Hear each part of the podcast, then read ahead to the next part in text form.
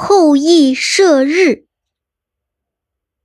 在东方海外的汤谷里，长着一株高几千丈、粗一千多围的扶桑树，树下栖息着十个太阳，他们都是天帝与羲和的儿子。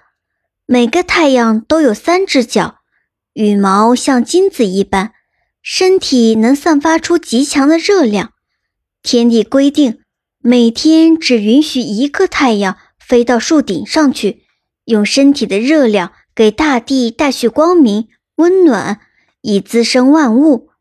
起初，十个太阳一直都遵守着天地的规定，按次序轮流飞到扶桑树顶上去。后来，大家都想天天上去，就发生了争执。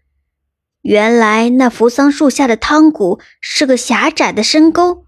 住在下面的太阳们很憋闷，不如在扶桑树顶上那么海阔天空，那么舒心痛快。十个太阳互不相让，谁也不愿意待在下边。他们开始相互争执起来。最后，他们干脆不管天地的规定，一齐飞上了扶桑树顶。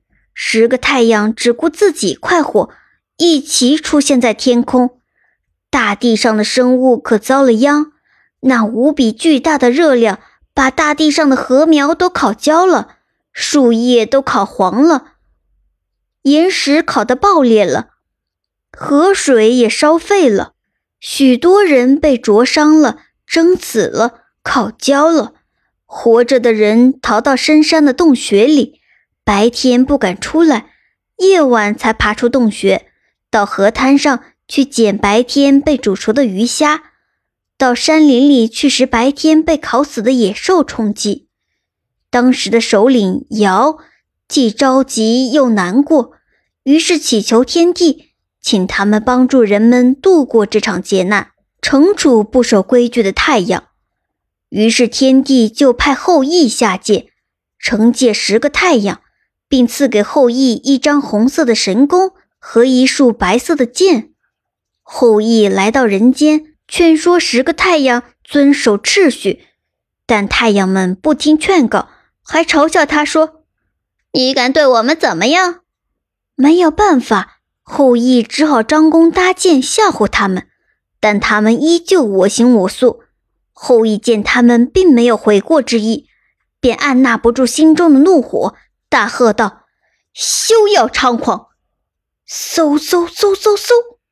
箭连珠炮似的向天空射去，只见空中流火乱蹦，金玉纷飞，扑通，扑通，扑通，被射死的太阳坠了下来。后羿共射了九个太阳，大地顿时一片清凉，人们浑身舒畅，纵情欢呼。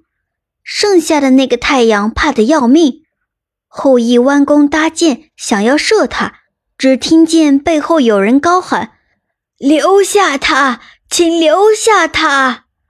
后羿回头一看，见尧从山下气喘吁吁地跑来：“留下这最后一个太阳吧，它的热量能使五谷繁茂，万物滋生。”后羿也觉得世上没有太阳的确不行，就收起弓，留下最后一个太阳。剩下的那个太阳见兄弟们都死了，就再也不敢淘气了。每天都在母亲羲和的护送下，按时升起，按时落下。后羿毕竟杀了天帝的九个儿子，因此天帝就以让他辅助人类为名，废去了他的神级。从此，后羿就不再是天神，而成了人间的英雄。